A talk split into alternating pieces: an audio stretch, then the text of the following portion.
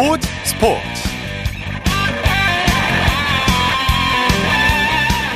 여러분 안녕하십니까 아나운서 이창진입니다 카타르 월드컵이 2주 앞으로 다가왔습니다 하지만 우리 대표팀은 손흥민 선수의 부상으로 초비상이 걸린 상황인데요. 눈주위에 골절상을 입은 한국 축구대표팀 주장 손흥민 선수가 수술은 성공적으로 마친 상태입니다. 영국 언론도 월드컵 출전에 대해서 긍정적인 전망을 내놨는데요. 손흥민 선수는 빠른 회복을 위해서 수술을 하루 앞당길 만큼 월드컵 출전 의지가 아주 강한데요. 잠시 후 축구 전문 기자와 자세한 소식 살펴보겠습니다. 일요일 스포츠 스포츠 먼저 프로 배구 소식으로 시작합니다. 스포츠 동아의 강산 기자와 함께합니다. 안녕하세요.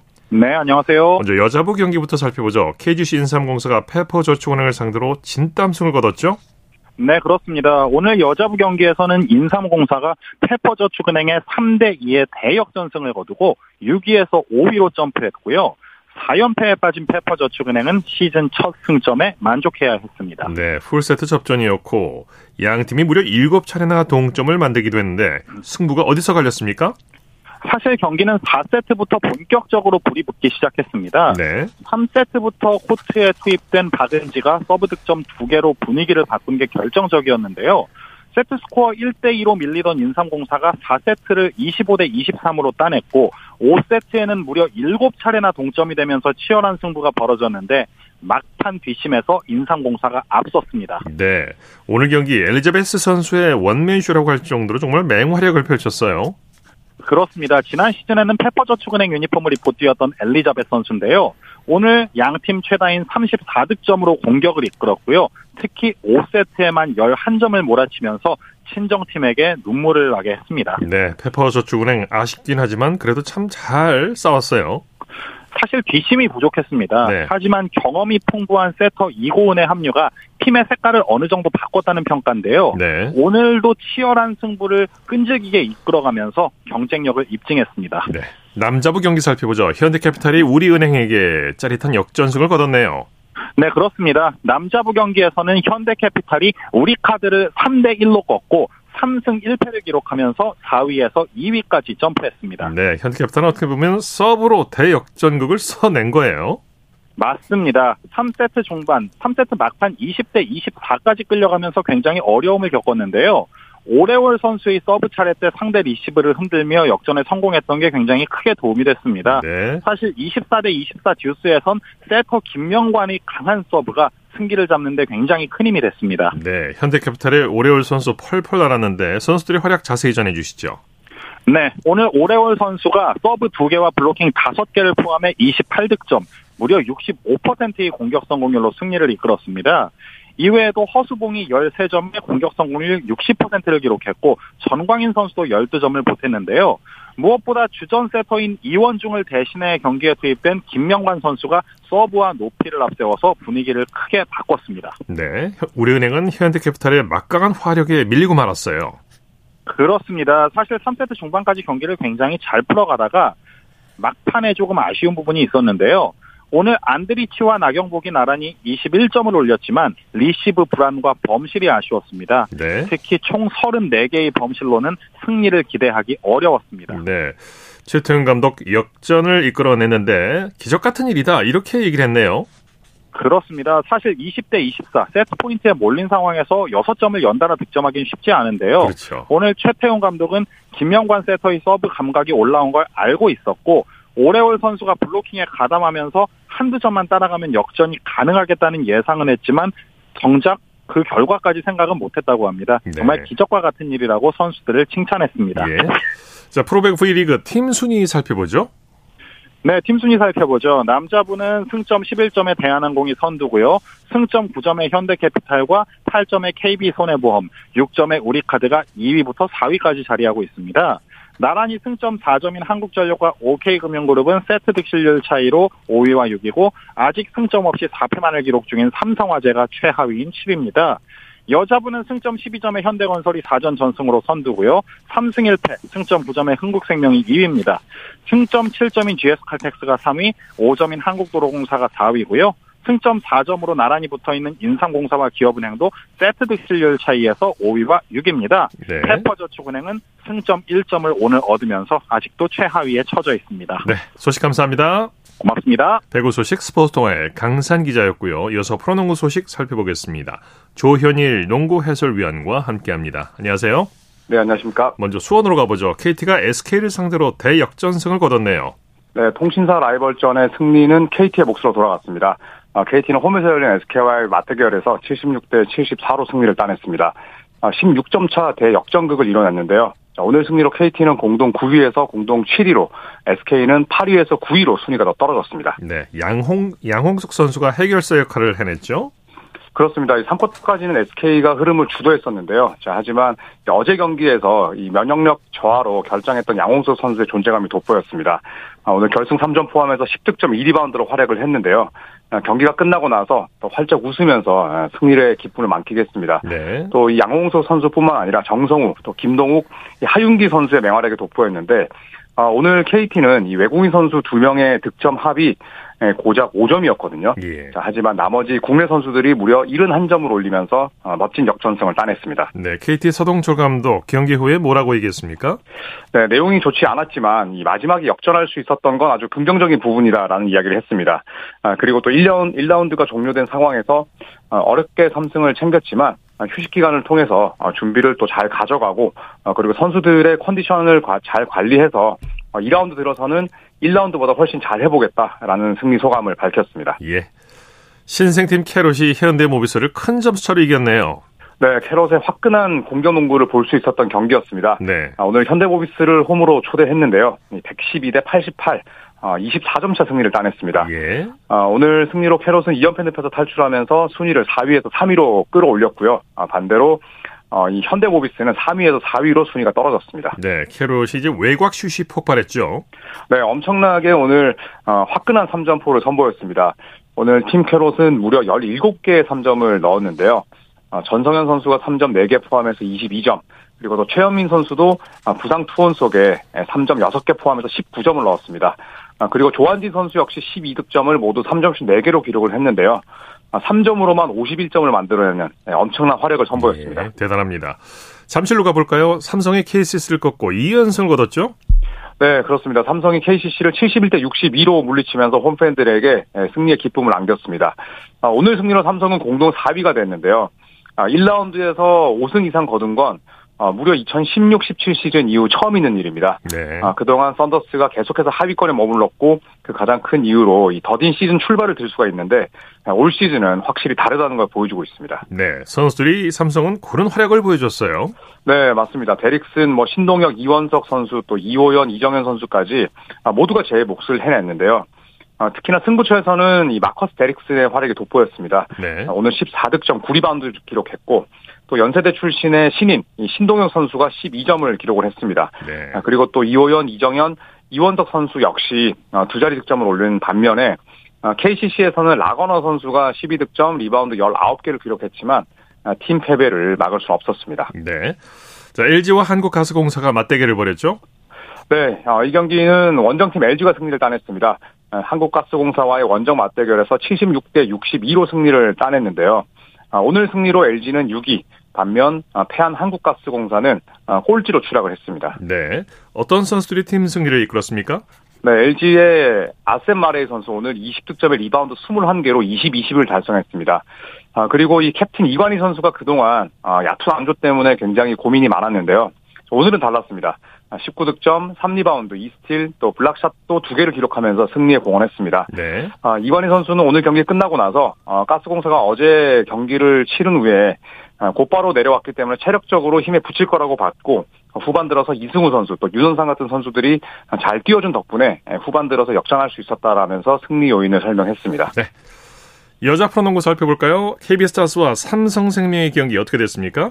네, KB스타즈와 삼성생명의 경기는 아, 원정팀 삼성생명이 66대 55로 승리를 따냈습니다. 네. 자, 오늘 승리로 삼성생명은 개막 후 3연승, 무패 행진을 달리면서 단독 선두로 올라섰고요. KB스타즈는 박희수 선수의 부재를 절감하면서 3연패 최하위에 머물렀습니다. 네, 경기 내용 정리해 주시죠. 네, 초반은 치고받는 공방전이 펼쳐졌습니다. 아, KB스타즈가 아, 특유의 스몰볼로 삼성생명의 높이에 잘 대응을 했는데요. 자, 하지만 마지막이 아쉬웠습니다. 아, 배혜윤 선수에게 14점 7리바운드를 허용했고 또 강유림, 아, 키아나 스미스, 이해란 선수의 득점포를 막지 못했습니다. 아, 특히 KB스타즈는 터져야 했던 이 외곽이 말을 듣지 않았고요. 결국에는 강이슬 선수에 대한 부담을 극복하지 못하면서 아쉽게 홈에서 패했습니다. 네. 이번에는 NBA 소식 살펴볼까요? 밀워키가 오클라호마 시티를 꺾고 무려 개막 9연승을 거뒀네요. 네, 그렇습니다. 오클라호마 시티 썬더는 올 시즌 또 나름대로 돌풍을 일으키고 있는 팀인데요. 아, 하지만 밀워키 벅스의 사슴뿔 앞에서는 아무것도 하지 못했습니다. 예. 아, 오늘 홈에서 108대 94로 승리를 따내면서 밀워키가 개막 후 9연승 어, 30개 팀 가운데 승률 1위를 유지하게 됐고요. 예. 아, 무엇보다도 이제 1옵션인 야니스 아데토쿤보 또 2옵션인 크리스 미들턴 없이 따낸 승리였기 때문에 더욱 의미가 있었습니다. 그야말로 파죽지세입니다. 피닉스는 네. 포트랜드를 꺾고 단독 선두가 됐네요. 네, 그렇습니다. 이 피닉스가 어, 포틀랜드를 상대로 복수에 성공했습니다. 아, 어제도 같은 경기 장소였고 또 같은 대진 포틀랜드를 상대로 위닝샷을 맞고 졌는데요. 자, 하지만 오늘은 달랐습니다. 아, 피닉스가 아주 훌륭한 수비력을 선보이면서 포틀랜드를 20점 차로 꺾었고요. 아, 오늘 경기 승리로 어, 피닉스 선즈는 서부 컨퍼런스 단독 선두가 됐습니다. 네. 새크라멘토와 올란도는 연장까지 가는 접전을 벌였죠?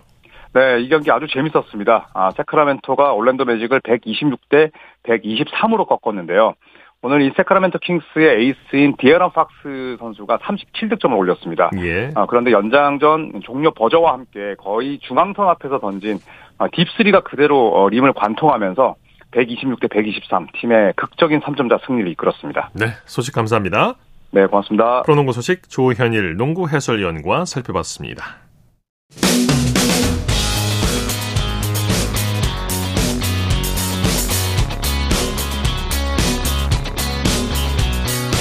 따뜻한 비판이 있습니다. 냉철한 분석이 있습니다. 스포츠 스포츠. 일요일 스포츠 스포츠 생방송으로 함께하고 있습니다. 9시 32분 지나고 있습니다. 이어서 프로야구 소식입니다. 스포츠 서울의 윤세호 기자와 함께합니다. 안녕하세요. 네, 안녕하세요. 한국 시리즈 4차전이 어제 끝났는데요. 오늘 양팀 선수들 어떻게 보냈을까요? 네, 양팀 모두 오늘은 휴식에 집중을 했습니다. 예. 이게 내, 내일 5차전부터 7차전까지는 이제 휴식이 없이 3연전으로 진행이 되거든요. 예. 그렇기 때문에 양팀 모두 훈련보다는 재정비하는 데 집중을 하는 모습이었습니다. 네, 양팀 전적 2승 2패가 됐는데 과거 한국 시리즈를 보면 이렇게 원점이 된 경우가 많았죠. 네, 총 10차례 있었고요. 어, 그러면서 결국엔 승부처가 5차전이 된 경우가 굉장히 많았습니다. 예. 2승 2패 상태에서 5차전에 돌입, 했을때 5차전 승리한 팀이 9번 중 8번이나 우승을 했거든요. 90%가 넘는군요. 그렇습니다. 결국엔 네. 5차전이 승부의 분수령이라고 볼 수 있고 사실 오늘 이제 월드 시리즈 메이저리그 월드 시리즈도 어 시리즈 전적 2승 2패였는데 휴스턴이 5차전, 6차전 승리하면서 우승을 했거든요. 5년 만에 정상에 등극했죠. 그렇습니다. 메이저리그 네. 또한 이런 이 5차전이 중요한 공식이 이어지고 있습니다. 예. 자, 한국 시리즈 5차전이 내일 인천에서 열리는데 양팀 선발이 결정이 됐죠?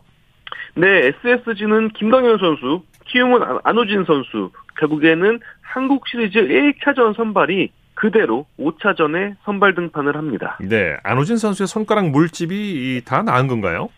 많이 호전된 것으로 보입니다. 사실 어제 4차전에서도 안우진 선수 본인은 던질 수 있다라면서 등판 의지를 보였거든요. 네. 어, 세살이 많이 이제 돋아나면서 던질 수 있는 상태라고 합니다. 아, 그래도 역시 관건은 이제 다시 물집이 생길 수가 그렇죠. 있으니까 네. 네, 이게 아닐까 싶은데 내일 아마 키움 더가웃은 안우진 선수가 공 하나하나 던지는 모습을 참 가슴 졸이면서 보지 않을까 싶습니다. 예. 양팀 선발이 결정이 되긴 했는데 SSG 불펜도 불안하고 키움 불펜도 과부하가 걸리는 건 마찬가지 아닙니까? 그렇습니다. SSG는 사실 정규 시즌 후반에도 이 필승적 구성을 두고 좀 애를 많이 먹었는데요. 예. 어, 아마도 SSG는 이제 상황에 따라서 우리가 가장 좋은 투수에 맞춰서 마운드를 운영하지 않을, 않을까 싶고요. 키움은 기대보다 이제 투수들이 좋은 모습을 보여주고 있긴 한데 역시 체력적인 불안이 좀 불안 요소일 수밖에 없습니다. 네. 아, 결국에는 뭐 최원태 선수의 이제 활약이 굉장히 지금 뭐 키움으로서 위안거리가 되고 있는데 아 내일은 또 어떤 선수가 또 필승조에서 잘 던져줄지 네, 내일 경기 봐야 될 것 같습니다. 네. 5차전은 타격전이 될 가능성이 높지 않을까 하는 생각이 들어요. 네, 그럴 가능성도 배제할 수는 없을 것 같습니다. 예. SSG 김원영 감독 같은 경우에는 일찍이 이번 한국 시리즈가 타격전이 되기를 바란다라고 얘기를 했거든요. 어, 아무래도 좀 난타전이 되면은 SSG가 유리하다라고 예상하기도 했는데요. 어, 근데 키움 마운드가 또 예상보다 강해가지고, 어, 마음대로, 뜻대로 이제 타격전이 되고 있지는 않, 않는 상황입니다. 예. 그동안의 4차전을 통해서 양팀 타격을 비교해보면 어떤가요?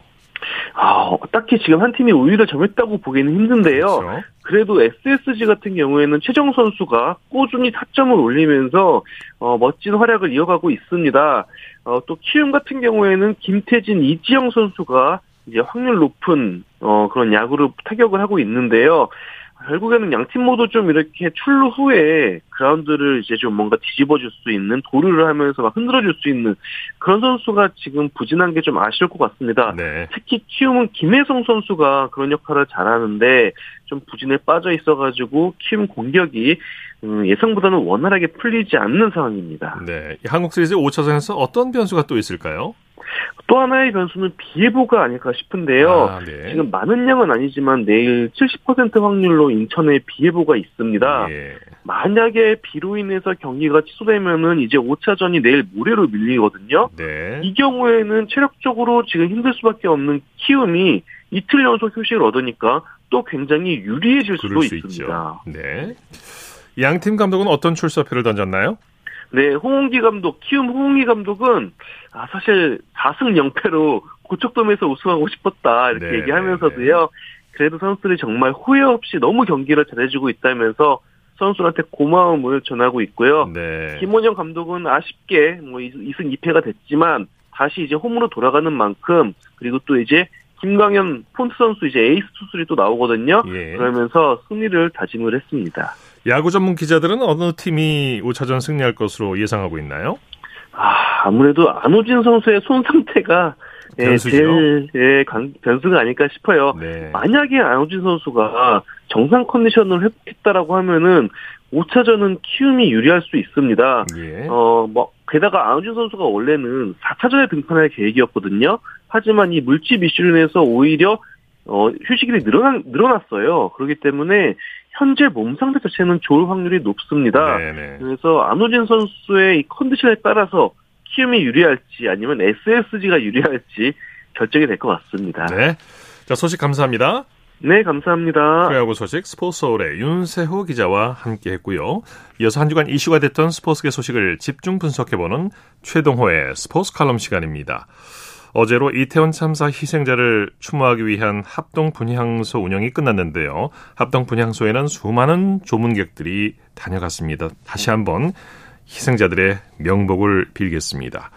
생각해보면 스포츠야말로 좁은 공간에서 사람들이 많이 모이는 대표적인 행사인데요. 자, 오늘은 스포츠맨과 최동호 씨와 함께 스포츠 행사에서 발생한 참사 사건을 한번 되짚어 보도록 하겠습니다. 안녕하십니까? 예, 안녕하세요. 자, 스포츠 행사에서도 압사 사건이 많이 있었죠. 어, 예, 그, 많이 있었죠. 어, 뭐, 최근에도 발생을 했는데, 이제 최근만 보면은 지난달 1일이었습니다. 네. 어, 인도네시아 동자바주에 있는 이 칸주루안 축구장에서 132명이 숨지는 사고가 있었죠. 네. 어, 대표적인 스포츠 압사 사고는 1989년 영국에서 발생을 했는데, 어, 힐즈버러 참사라고 우리가 보통 얘기를 하거든요.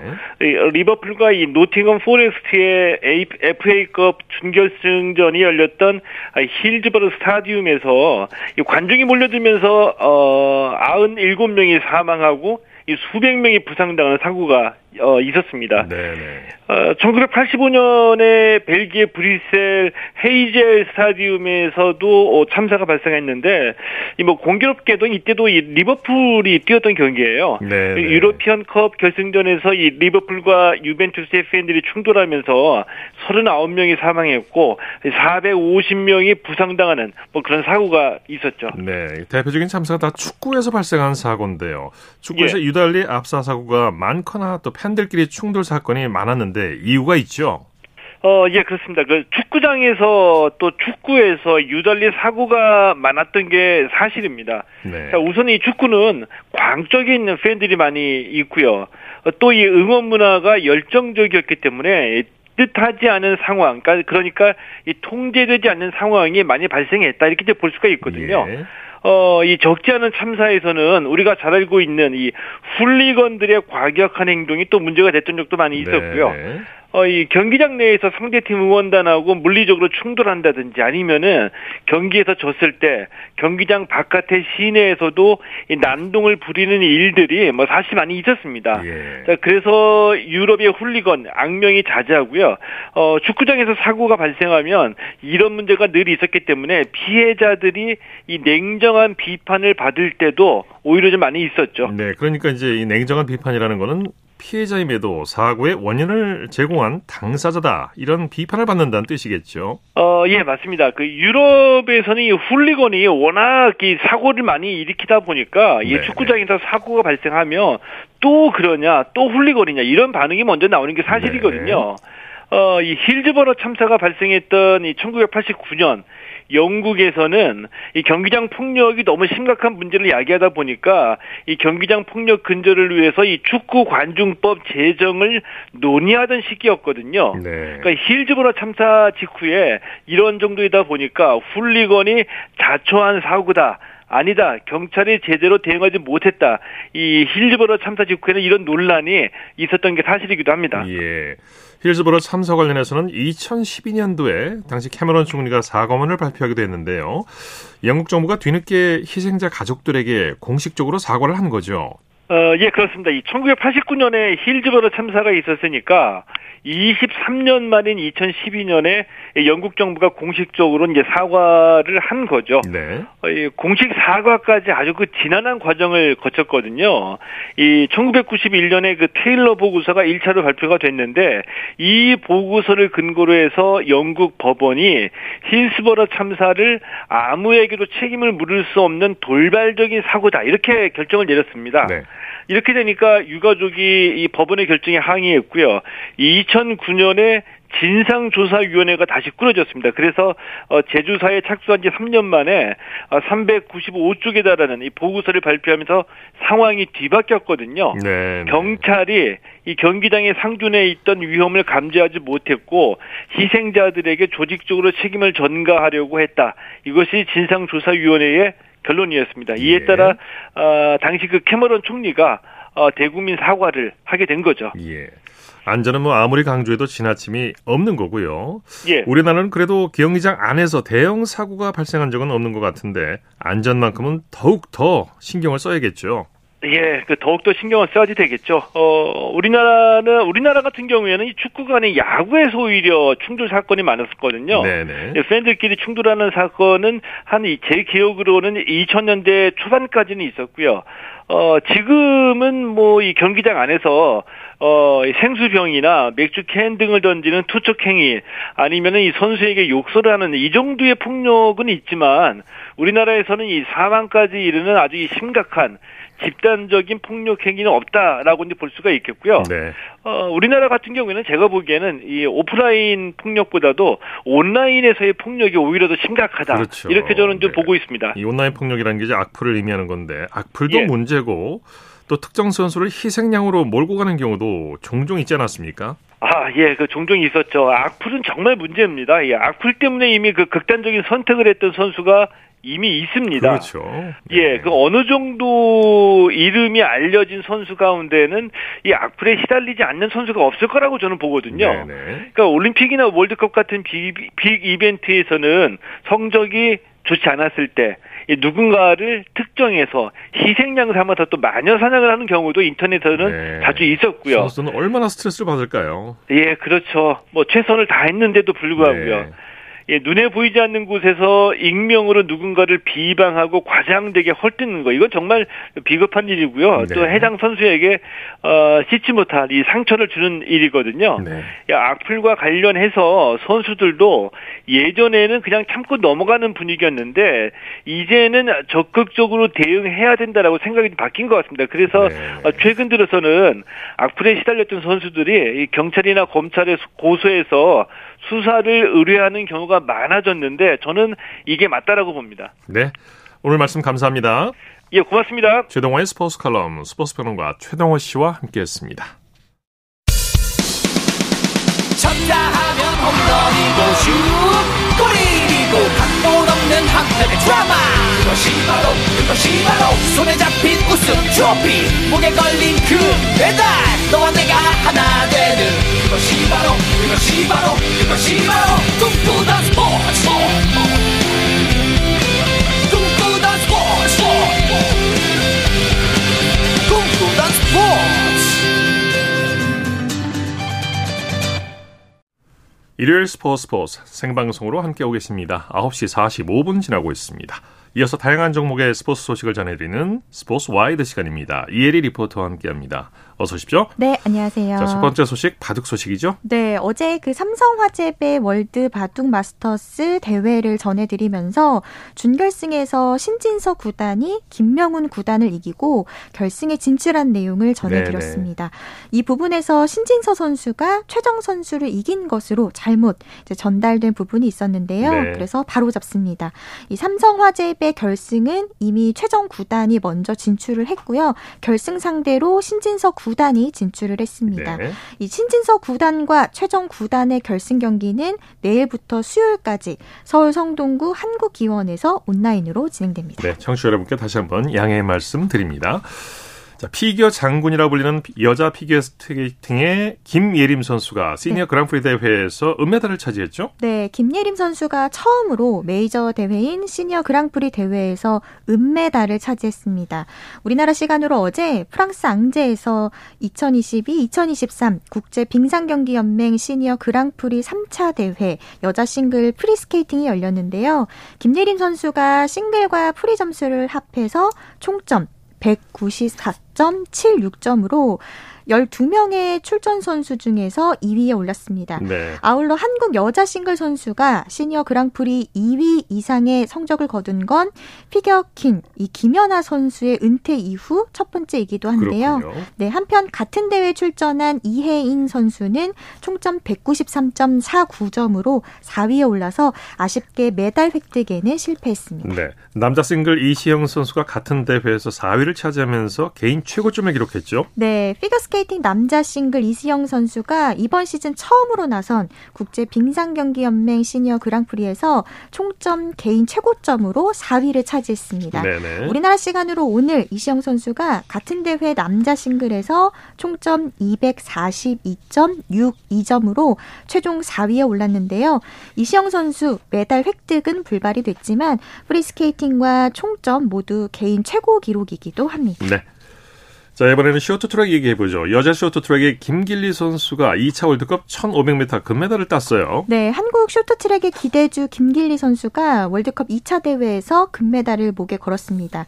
우리나라 시간으로 오늘 김길리 선수가 미국 유타주 숄트레이시크스티 유타 올림픽 오벌에서 열린 2022-2023 국제 빙상경기연맹 쇼트트랙 월드컵 2차 대회 여자 1500m 결승전에서 2분 26초 530의 기록으로 우승을 했는데요. 네. 어, 또 최민정 선수는 4위로 결승선을 통과했지만 앞서 들어온 벨기아의 그 한네 드스베 선수의 실격으로 3위가 되면서 동메달을 목에 걸었습니다. 한편 남자 1500m 결승에선 1차 대회 개인전 2관왕에 오른 박지원 선수가 은메달 획득했고요. 한국 대표팀은 혼성 2000m에서도 은메달을 추가했습니다. 네. 자, 이번에는 수영, 수영 이야기인데, 황선우 네. 선수, 주 종목이 아닌 저병 100m에서 한국 신기록을 세웠다고요? 네, 수영 천재 황선우 선수가 주 종목이 아닌 저병 100m에서도 한국 신기록을 세웠습니다. 대단합니다. 네, 황선우 선수가 지난 4일 금요일에 경북 김천 실내 수영장에서 열린 2023년 수영 국가대표 선발대회 이틀째 남자 저병 100m 결승에서 한국 신기록으로 1위를 차지했습니다. 지난 4일 금요일 KBS 9시 뉴스입니다. 수영 천재 황선우가 주종목 자유형이 아닌 저병 100m에서 한국 신기록을 썼습니다. 이번 것까지 모두 8개 종목에서 한국 기록을 보유하게 됐는데요. 4번 레인에서 힘차게 스타트를 끄는 황선우 50m 구간까지는 2위로 통과를 했는데요. 후반부에 힘을 냈습니다. 막판 전력을 다해서 속도를 끌어올리더니 1위로 터치패드를 찍습니다. 51초 99 기존 기록을 0.34초 앞당기며 한국 신기록을 세웠습니다. 이번 저병 100m까지 황선우는 총 8개 종목 한국 기록 보유자가 됐는데요. 오늘 12월 열리는 쇼트코스 세계 선수권도 기대됩니다. 컨디션이 안 좋아서 걱정을 많이 했는데 또 이렇게 이번 오늘 저병 100m 에서 한국 신기록이 나와서 정말 다행이라 생각하면서 제가 정말 기분도 괜찮은 것 같아요. 네. 자, 스포츠와이드 이혜리 리포터와 함께 했습니다. 수고했습니다. 네, 고맙습니다.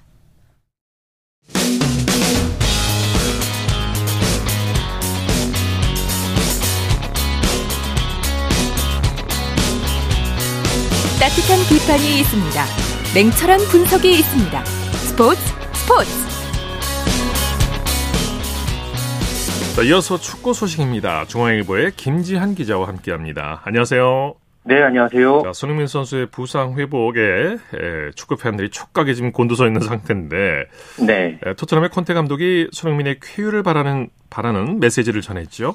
네, 손흥민 선수의 안면 부상에 대해서 이 소속팀 토트넘의 안토니오 콘테 감독이 처음 입장을 밝혔는데요. 네네. 네. 영국 매체 스카이 스포츠를 통해서 콘테 감독, 아, 손흥민이 수술을 받아서 안타깝다. 월드컵 전에는 마지막 세 경기는 뛸 수 없게 됐다고 네. 하면서 카타르 월드컵을 위해서 손흥민이 조속히 회복하길 바란다고 어, 그렇게 어, 말을 했습니다. 네. 아, 토트넘은 우리 시각으로 내일 새벽에 열릴 프리미어리그 리버풀전을 비롯해서 어, 10일 컵 대회 경기인 노팅엄 포레스트전 이어서 13일 리즈 유나이티드와의 프리미어리그 경기까지 치르고서 월드컵 휴식기를 맞이하는데요. 네. 부상에서 수술을 받고 회복 중인 손흥민 선수는 일단 월드컵 전에 토트넘의 경기 일정을 소화하지 않고 어, 재활에 매진하게 됐습니다. 네, 내일 새벽에 또 리버풀과 토트넘의 빅 경기가 있는데 참 결과가 어떻게 나올지 모르겠고요. 네. 일단 뭐 월드컵 전에 예정된 소속팀 경기는 건너뛰게 된 만큼 이 손흥민 선수 입장에서 회복에만 최대한 전념할 수 있는 상황은 됐네요. 네, 현재로서 손흥민 선수에게 가장 중요한 것은 회복입니다. 그렇죠. 일단 수술이 잘 된 것으로 알려져 있고요. 통상적으로 이 안화 골절 부상이 수술 이후에 최소 4주 이상의 회복 기간을 둬야 하는 것으로 알려져 있습니다. 네. 앞으로 이 재활에 좀 더 집중할 수 있는 그런 시간이 생겼기 때문에 긍정적인 요소가 어, 많아지기는 했습니다. 네. 그렇기에 본선 첫 경기인 24일 어, 우루과이전까지 어, 손흥민 선수 최대한 재활과 회복에만 전념할 계획입니다. 네, 위기가 기회가 됐으면 좋겠습니다. 그렇습니다. 파주 대표팀 트레이닝 센터에서 훈련 중인 대표팀 선수들 오늘은 휴식을 취했다고 하죠? 네, 축구 대표팀이 어제 훈련 일정을 마치고서 선수단 외박을 가졌습니다. 예. 오늘 밤에 휴식 일정을 마치고서 어, 소집됐던 선수들이 복귀를 하고요. 내일부터는 오는 11일 경기도 화성에서 열릴 아이슬란드와의 평가전에 대비하는 훈련을 집중적으로 소화할 예정입니다. 예. 자, 이탈리아 나폴리의 김민재 선수 아틀란타와 아탈란트와의 세리에 A 경기에서 풀타임 활약했죠. 네, 나폴리의 철기둥이로 불리는 선수죠. 네. 김민재 선수가 소속팀 나폴리의 리그 연속 무패 행진을 이끌었습니다. 아, 세리아 아틀란타와의 경기에서 김민재 선수 나폴리의 센터백으로 나서서 90분 풀타임을 어, 소화했고요. 네. 아, 소속팀 나폴리 어, 전반 19분에 선제골을 내줬습니다마는 전반 이후에 23분과 34분에 연속골을 터뜨리면서 리드해 갔고요. 이 리드를 끝까지 지키는데 김민재 선수가 제 역할을 하면서 추가 실점 없이 나폴리의 2대 1 승리를 이끌었습니다. 네. 이번 승리로 나폴리는 세리아 리그 경기에서만 9연승을 달렸고요. 13경기 무패 11승 2무의 성적을 거두면서 어, 세리아 단독 선두를 질주했습니다. 네, 13경기 연속 무패 이건 뭐 김민재 선수의 역할이 있기에 가능한 성적이겠죠. 그렇죠. 네. 김민재 선수의 활약에 대한 현지 평가는 어땠습니까? 네, 오늘 경기에서 김민재 선수 태클 두 차례, 그리고 걷어내기 네 차례, 어, 그리고 공중볼 경합 두 차례 이렇게 수비에서 핵심적인 역할을 해냈고요. 네. 특히나 태클 성공률과 공중볼 경합 성공률이 100%였습니다. 네. 어, 이렇게 좋은 활약을 펼친 김민재 선수에게 어, 유럽 축구 통계 매체 푼모브에서는 평점 7.5점을 부여하게 되는데요. 예. 어, 이 평점은 양팀 수비진 통틀어서 두 번째로 높은 그런 평점이었다는 점에서 김민 재 선수의 어, 이제 철벽 수비가 또 한 번 빛을 어, 발했습니다. 네. 자, 잉글랜드 울버햄튼의 황희찬 선수 브라이튼과의 프리미어리그 경기에 모처럼 선발 출장했죠? 네, 최근 주전 경쟁에서 밀리면서 리그 8경기 연속 후반에 교체로 출전을 했던 황희찬 선수가 오랜만에 선발로 출장했습니다. 네. 프리미어리그 15라운드 브라이턴과의 홈 경기에서 선발 출장을 해서 후반 23분까지 어, 활약을 펼쳤는데요.